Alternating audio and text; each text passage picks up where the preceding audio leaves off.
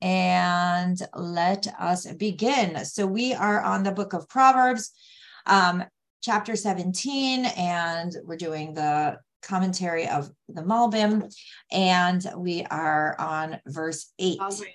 And um, we're going to be talking a lot about kind of fooling ourselves today, fooling ourselves and fooling others, and how much we um, are willing to be honest with ourselves. So, um, all right, so let's jump in. Here we go. Number eight, and we're on page 180 for those of you who are following along in the book. Okay.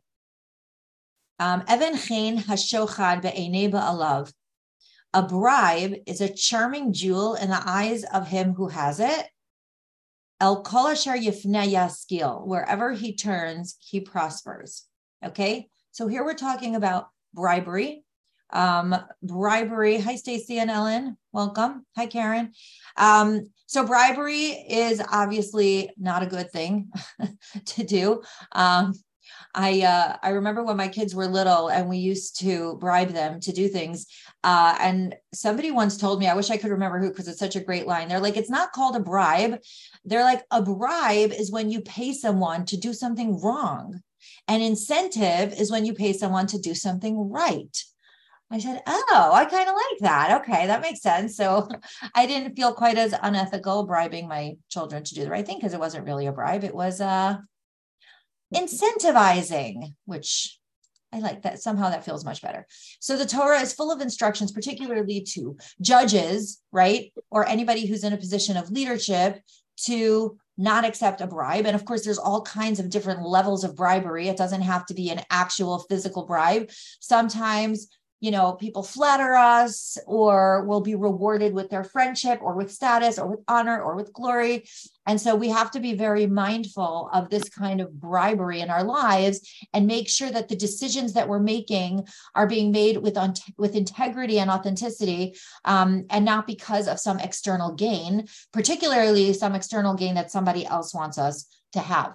So, um, all right, so let's look at the commentary. So this is a quote from the book of Deuteronomy, Devarim, chapter 16, 19. And this is where the Torah gives a directive specifically not to accept a bribe. Why? For a bribe blinds the eyes of the wise. That's what it says in the Torah, right? That even a very wise person who says, Oh, I'm not going to be influenced by that that I, I totally understand that that person is trying to flatter me and oh they just sent me flowers before you know i'm deciding who gets to uh, be on the baseball team or in the dance you know committee or whatever it is. Oh come on i see right through it.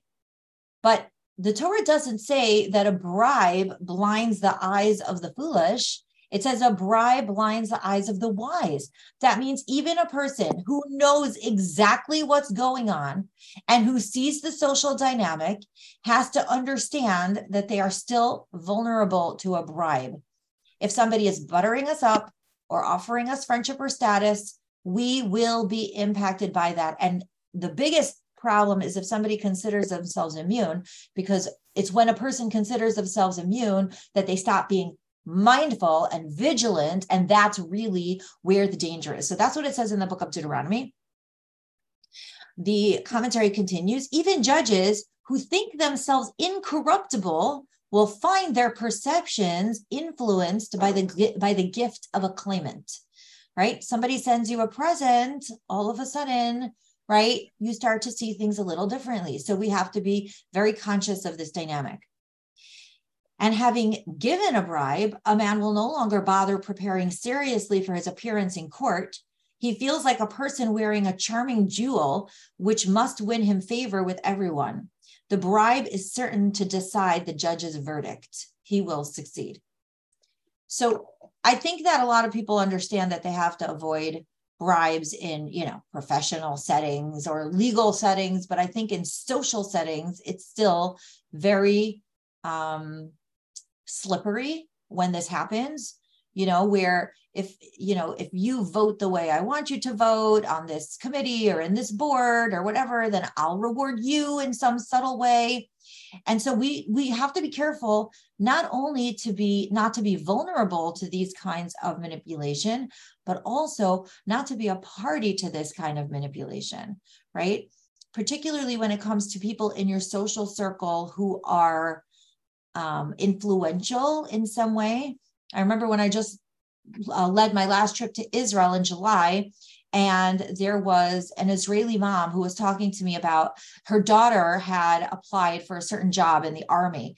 And, you know, of course, in the army, just like in everything else, there are jobs that are more desirable and jobs that are less desirable, right? So, you know, if you make friends with this one and you butter up to that one, you know, and, and in some ways, you know, in some ways i feel like this is a very jewish thing to do. Oh i have pull i know their uncle or this one is my friend or we went to college together or uh, that's my you know father's cousin. And we're almost like encouraged to use this kind of you know protexia. It's called in israel right? This kind of uh i don't know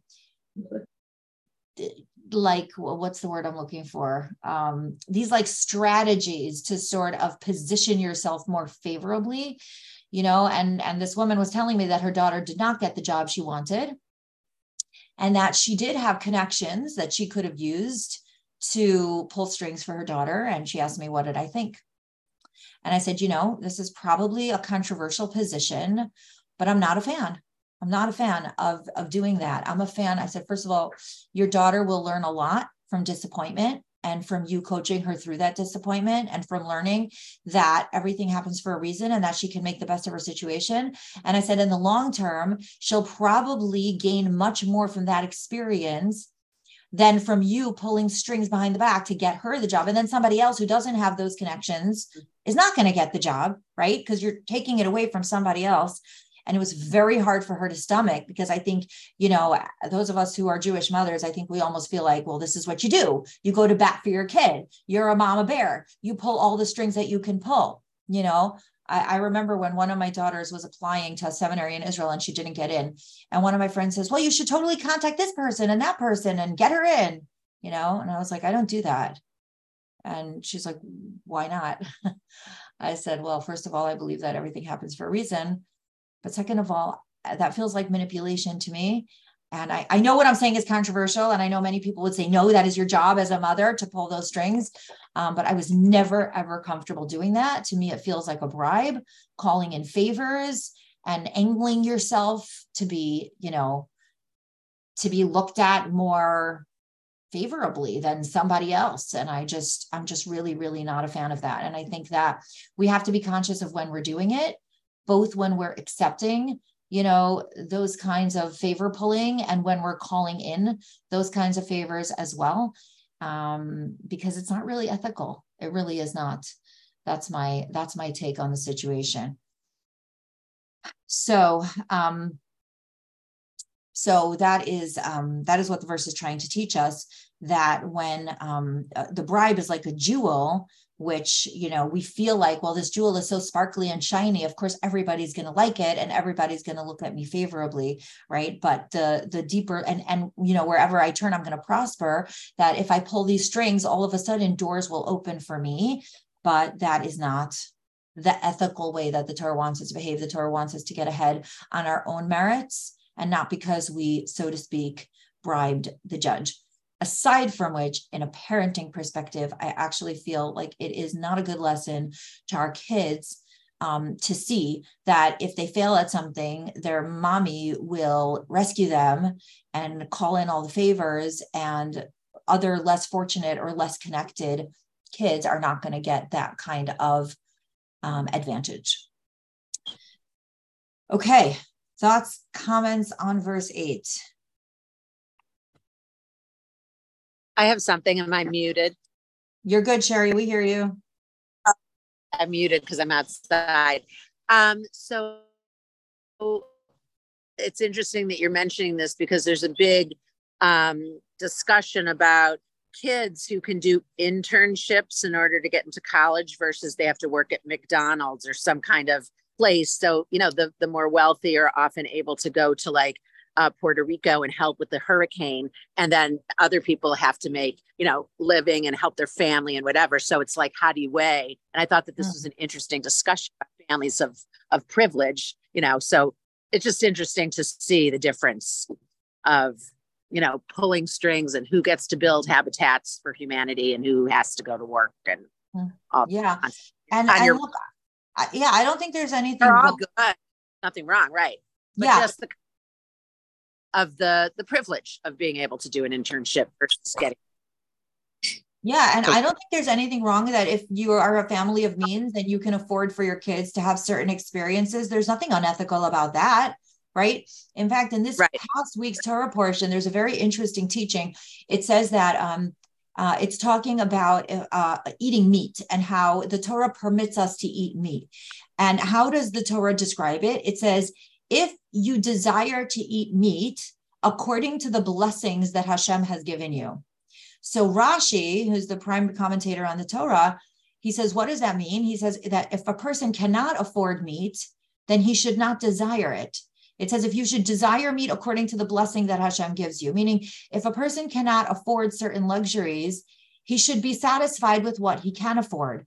But if a person can, if Hashem has blessed him with means and resources and he can, that's fine. Then you can eat meat, right? And I was just thinking about you know, there's a lot of discussion in the community about the simchas that people make, whether it's b'nai mitzvah or weddings, and about how people of means often throw very extravagant simchas. And there's a lot of conversation about whether the more privileged class of society is responsible to downplay their wealth so that other people don't get jealous.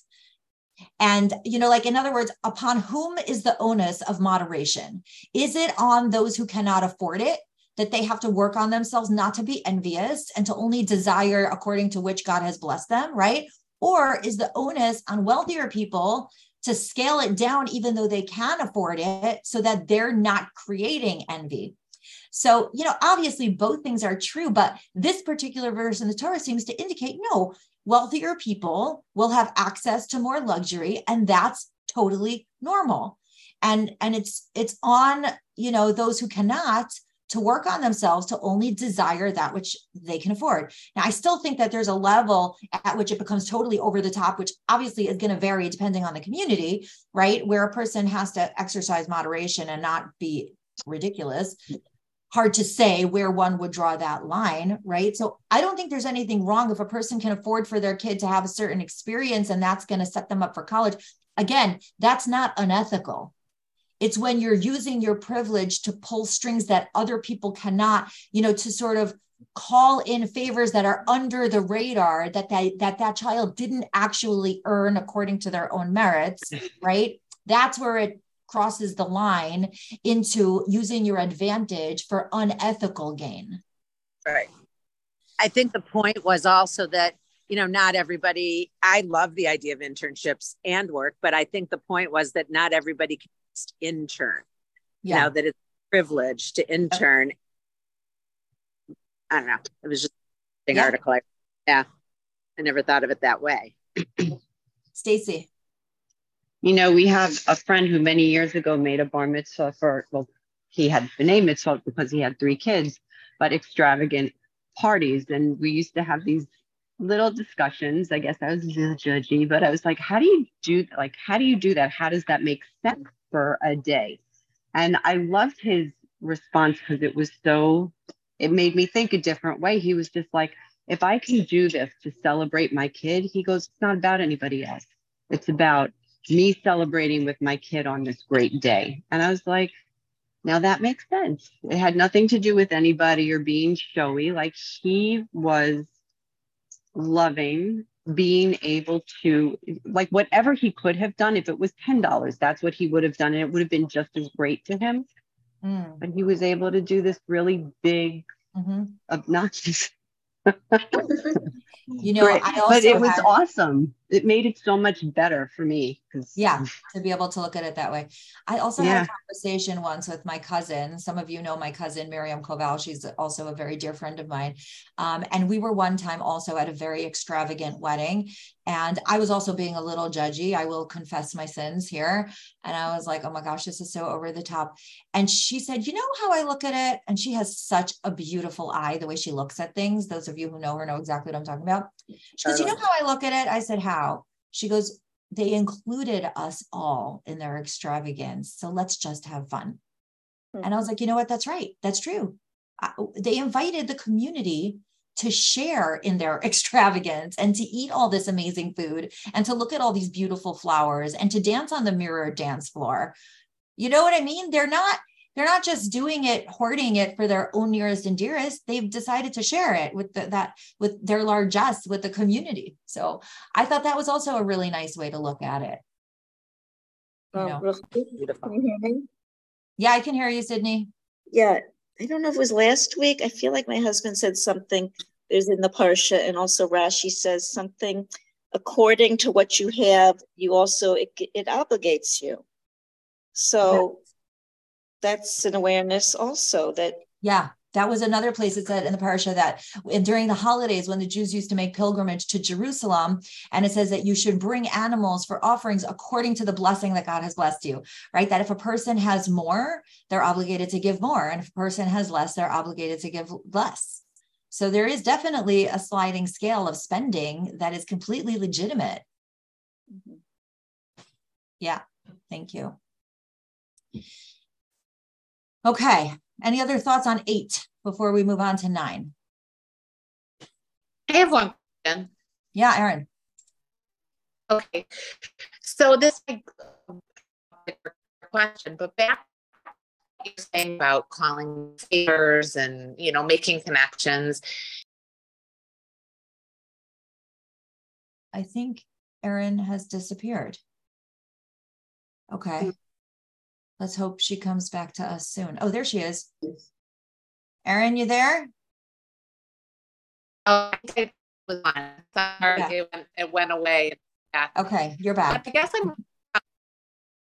Isn't it just whatever you end up doing is going to happen regard like the outcome of your child getting whatever they're going to get meant to happen either way yes that's a great point it is so we can't we can't really outsmart god in any case right? So that's a great point. So why would we engage in unethical or questionably ethical behavior when whatever is meant to be is going to happen anyway right? And and that that doesn't mean of course that we're not supposed to try we're not supposed to make our best effort but we should make our best effort within the realm of what is ethical and right. We're definitely not going to gain from unethical efforts so that's great. And I think Erin disappeared again. But oh, there you are. You're back. But that was that was a great um great comment. Thank you. There's also the whole concept of um, unintended consequences that I feel happens all the time. Like I just know when my kids were little, and I would try to get them like on a special sports team, and I would do it, and it would unintended consequences. It would always turn out not the way I planned. So mm-hmm. I think it's better just let it be. That's so true. I used to have a similar experience when my kids were little, and um, you know, they all went to like a smallish Jewish day school, and there would be a lot of conversation among the parents about advocating to for your kid to get a certain teacher. And really, like the rule at the school was you can't request a certain teacher, like, because then the school would be like completely inundated. So they would just, you know, assign the classes, you know, and I, there were always my friends who would be constantly calling the principal and saying, my kid needs this teacher, my kid needs this, you know. And I used to say to myself, like, I don't know which teacher is going to be best for my kid. Maybe I'm going to advocate for this teacher, and then it, it's going to end up not being the right teacher, you know, the teacher that I thought would be easier. You know, now again, there's exceptions. I think that there are special cases where, you know, there are kids who really do have a certain different kind of need, and that's different. And then I think a parent does have to advocate for their kid, um, you know, where there's a particular reason to do so, you know, some kind of out of the ordinary, you know, context. But in the normal, you know, way of running things, I just used to sit back and I would be like, you know what, whatever is bashert will happen. And then if I see that it's not working out, then I will definitely step up and advocate and try, you know, but I don't know, you know, it could be that that teacher that I think is too strict is the one who's going to motivate my kid to step up to the plate whereas that other teacher that i thought my kid needed was going to be too easy for them i don't know. So there is definitely this um aspect of again barring certain exceptional circumstances but generally speaking like just leaving it in hashem's hands and saying you know i don't i don't necessarily even know what's best for my kids. So and, and this is very true when it comes to college where people pull all these strings to get their kids into prestigious colleges. And very often, what that kid needs is actually to be in a smaller school or a quote easier school or a school a school that's more suited to their to their capabilities and interests right? Even though some parents want their kids to be in these prestigious schools. And i'm not just talking about college. I'm also talking about you know jewish programs israel programs where they really want their kids to get into this you know so to speak brand name program or school because it'll really look good you know on their transcripts or it'll look good for their reputation or da da da da right and sometimes it's much better for the kid to be a big fish in a small pond than to be the small fish in the big pond so when we try to force solutions sometimes we do get into trouble. Okay, great comments, everybody. Thank you. Okay, number nine. Um, he who covers up a transgression seeks love. Bidavar mafrid aluf, but one who harps on a matter estranges a familiar friend. Okay, I'll read that again in English. He who covers up a transgression seeks love, but one who harps on a matter estranges a familiar friend.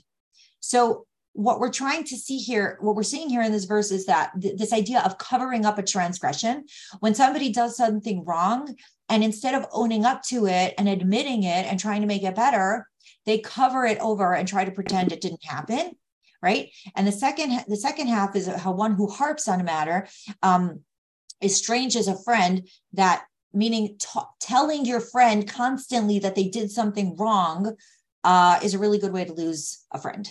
Okay. So, um, okay. So let's do the commentary here. Love covers all transgressions. This is previously in chapter 10.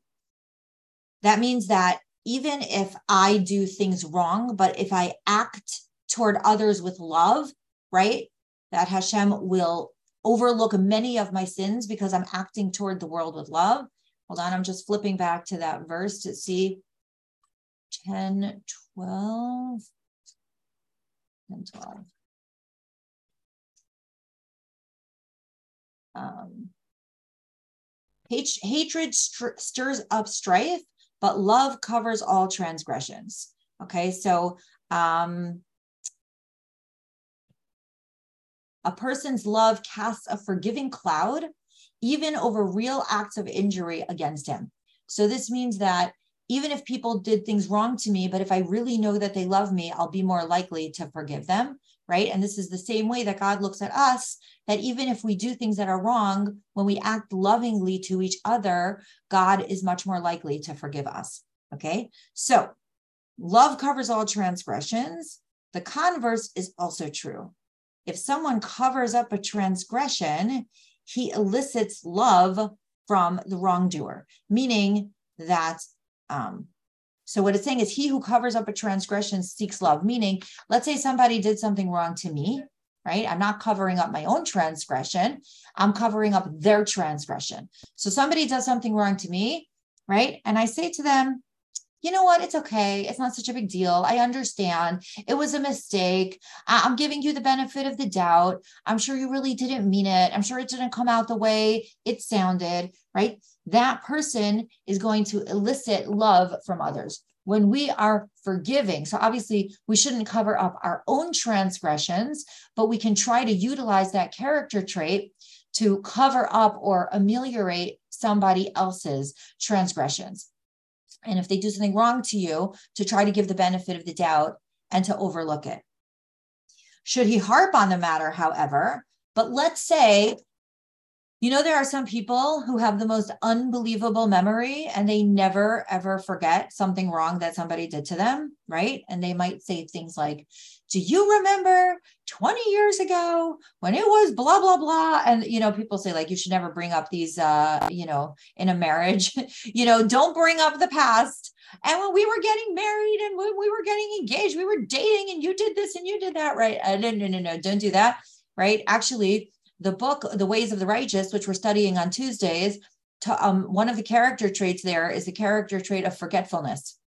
And while forgetfulness is generally not considered a positive character trait, the book explains that there is a very useful way to be forgetful, that we should mindfully forget all the mistakes that other people have made. You know, you don't have to have such a good memory all of the time. Just be a little forgetful, right? Sometimes my kids say to me, Do you remember when you used to do this and that? And I'm like, No, it's all a blur. I have no idea what you're talking about. Right. I'm like, could you could you please forget that too? Okay, one, two, three, go. Forget. yeah. Sometimes you wish you could like delete the hard drive, you know? So here we're being asked to remember our own transgressions so that we can make them right, but be forgetful about other people's transgressions. Cover them up. Don't, don't make them such a big deal. Push them into the background. Should he harp on the matter, however, reproaching a friend repeatedly about a misdeed, he will even turn him into an enemy. So that's a good way to lose your friends, right? Is if you're constantly reminding them about the mistakes they've made. Nobody wants to be constantly reminded about the mistakes they've made. We have all made mistakes, right? And in the context of a long term relationship, we want to be forgiven for those mistakes. Okay, yeah, stuff happens. Come on. As long for if you know somebody for a long enough amount of time, you're going to make some mistakes.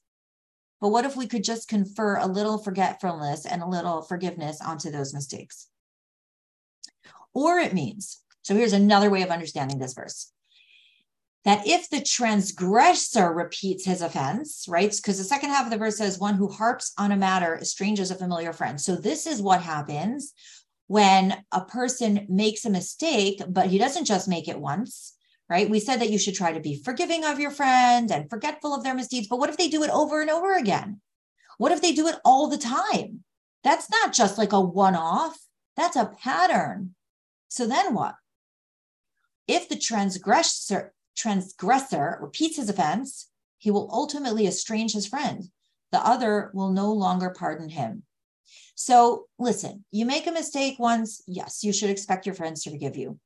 But if you keep doing it, you can't expect people to just keep forgiving you because now that's who you are. Now that's a part of your identity. So people are not just going to keep looking aside. This applies also to the relations of a man and his maker, right? Man and God. If a person persists in his sin, the Almighty will no longer forgive him. Why? Because what does forgiveness mean? Forgiveness means I recognize that you're not that person anymore. And so, therefore, I'm willing to let it go. But what if I am that person still? And I'm still doing it. You don't have to forgive somebody who's still doing it.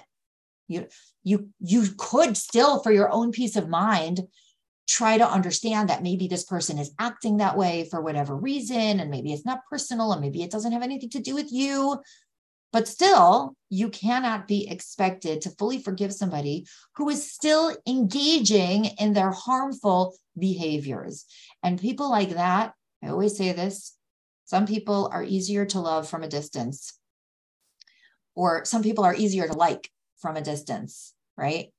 And so you have to give yourself a little distance in that relationship so that you can still be civil to that person, but you are not expected to keep overlooking their misdeeds.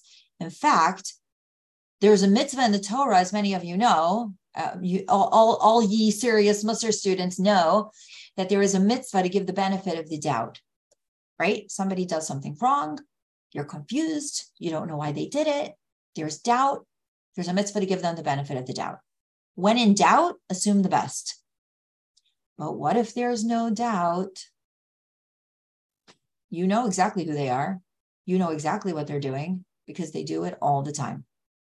You do not have to give the benefit of the doubt where there's no doubt. This is an established pattern of behavior, you are not required nor expected to give the benefit of the doubt. Okay, I see we have a question from Cindy. What if it's a relative who continues with transgressions even after you called them out? I'm going to throw that question out to the group. How would you guys answer Cindy's question?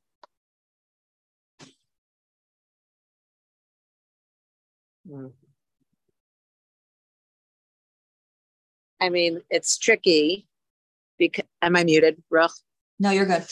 Okay. Um, it's tricky because if it's a parent or a sibling, but I think one of the things I work on is forgiveness, but also understanding that people only have a certain capacity.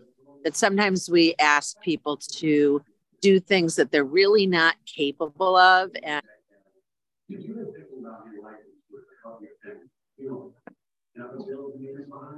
that is an up. So, um, and either engaging or disengaging, but knowing that everybody is kind of doing the best they can, unless they're very seriously ill. And that might not mean it's at our level, but that might mean that that's as far as they can go. Mhm. Does that help?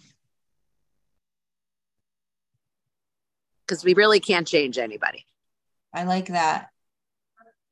That rem- Sherry, that reminds me of your How we look at and you what you're kind of you're kind of freezing sherry but um what you just said reminds me of a quote uh, that you once told me uh unless he's wearing a diaper you can't change him So true. And another favorite, another I up with that, but another favorite quote is forgiveness is really giving up the concept that things are going to change, Mhm, that things in the past are going to be different mhm. because you can't change them. Yeah. You know, it's so interesting too, because what you're saying is reminding me of, um, you know, my one of my daughters is in this stage of life called Jewish dating, um, where she is, you know, dating for marriage and like really very marriage minded, you know, kind of not not meeting with a guy until, you know, we've all sort of decided that they have shared mutual values and all of this. So every now and then, you know, somebody mentions the name of a guy and tells us about him. And a lot of times the response that we give is he sounds like a great guy, but he's not for me. Meaning it, it could be that he's an incredible person. That doesn't necessarily mean that he's for me. And and I'm finding that like what you know, because the way the way we do it in this like Jewish matchmaking system is you know somebody will mention the name of oh my neighbor my cousin my blah blah blah and then we find out about them. We ask their relatives or their neighbors or whatever you know what can you tell me about this guy? And what we've learned is not to ask oh just tell me about the guy but we we describe our daughter. And then we're like this is our daughter and this is what kind of guy she's looking for. You know does that sound like it fits the bill? The question is not about his moral character as much as is he a good fit for my kid? And I, i've just been thinking that that's really such a good attitude and perspective in general about relationships with people you know we don't necessarily have to cast people as morally inept or lacking they might be I'm, I'm just saying they might not be but we could just say this is not a good relationship for me and so I'm going to put up a bit of a distance or a bit of a wall. I don't have to be best friends with everybody, you know, and maybe this person just happens to have a different kind of you know moral code than i do or they they they think that you know making fun of other people is funny and i don't or you know they think that this kind of behavior is admirable and i don't. Okay it's it's not for me. You know like when my kids were little and i used to teach them if they taste food they shouldn't say eh eh it's disgusting. You know i would teach them to say it's not my taste. Some people are not my taste. That's okay. Not everybody has to be my taste Okay. That's a great point, Leslie. That's a great point. Okay. So, Cindy, did we help you out with your dilemma? Yes, helps. Totally agree. Thank you. All right. Any other thoughts or comments on number nine?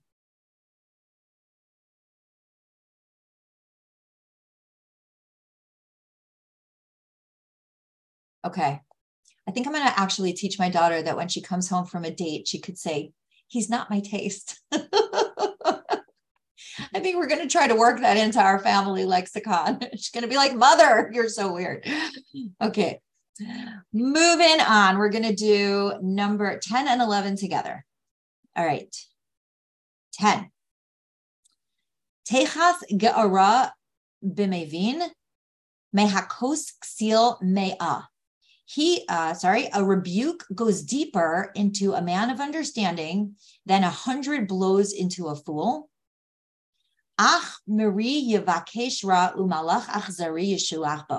He is only rebellion seeking wicked, wickedness, even if a cruel messenger be sent against him. All right. So again, I'm just going to read you the English. A rebuke goes deeper into a man of understanding than a hundred blows into a fool, right? Because a person who has moral understanding and depth even if you give them a small verbal rebuke, it's going to make a big impact, right? But a fool, we're not talking about a person with low IQ. We're talking about a person with low moral understanding, right? Even if you, so to speak, you know, bash him over the head with this information, it's still not going to sink in. And 11, he is only rebellion seeking wickedness, even if a cruel messenger be sent against him. Meaning that if a person is looking to behave badly, right? This is what we were saying before about unless he's wearing a diaper, you can't change him. If a person is looking to behave badly, what do you think you're going to do to change their mind? If they're seeking wickedness, if that's what they're looking for, right? What, what are you going to do? Throw yourself in front of them like a like a bus? It's not going to work. So you have to ask yourself, like with everything else, is this person open and interested in hearing what I have to say, right? And we've mentioned this so many times, it comes up in so many different examples. Um, Hillel, the elder, is quoted as saying, just as it is a mitzvah to say what can be heard, it is a mitzvah to not say what can not be heard.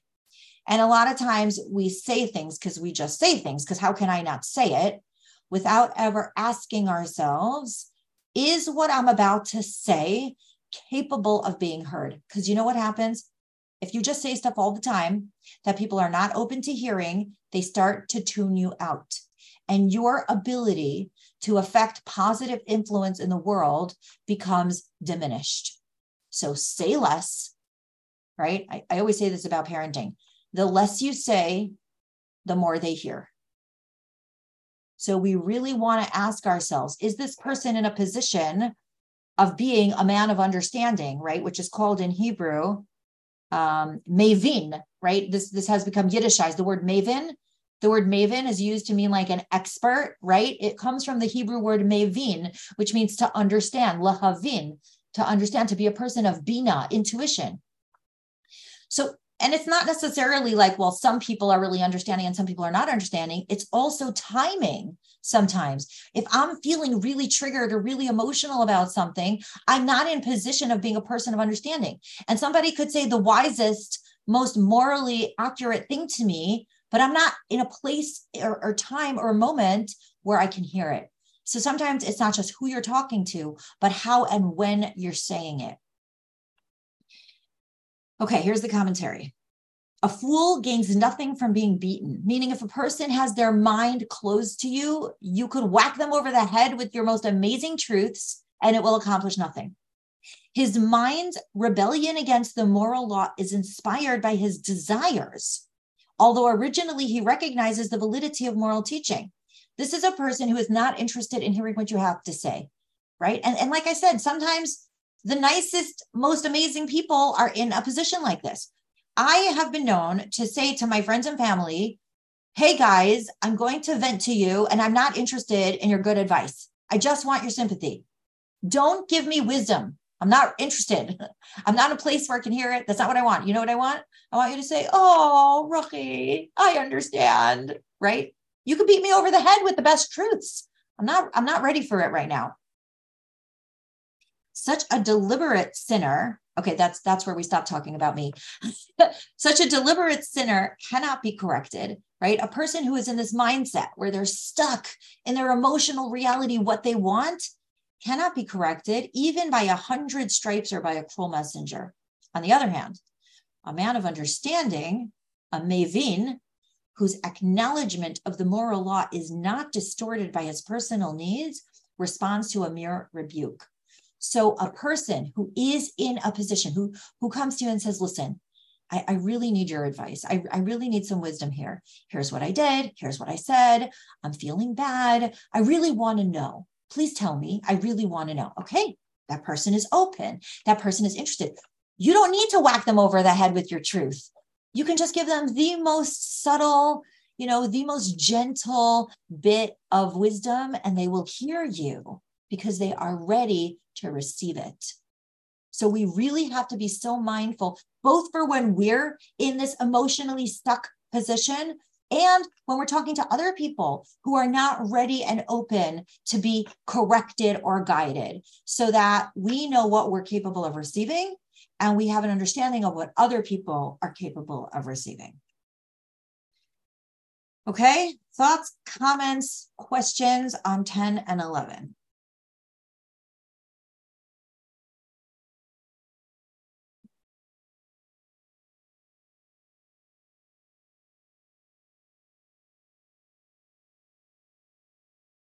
Anyone?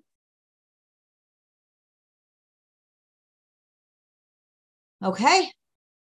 So that is all for today. Thank you, ladies, for joining and for participating. Have a wonderful Shabbat and um, thank you for studying in honor of my new grandson, Moshe, Moshe Betzalel. Um, may we always share happy news with one another um, and uh, celebrate together. Thanks, everyone. And look out for the look out for the mitzvah challenge. Okay, Shabbat Shalom. Thank you. Hi, everyone. Shabbat Chodesh Shalom. Tov. Yes, Chodesh Tov. May it be a good month as we gear up for the high holidays. Mm.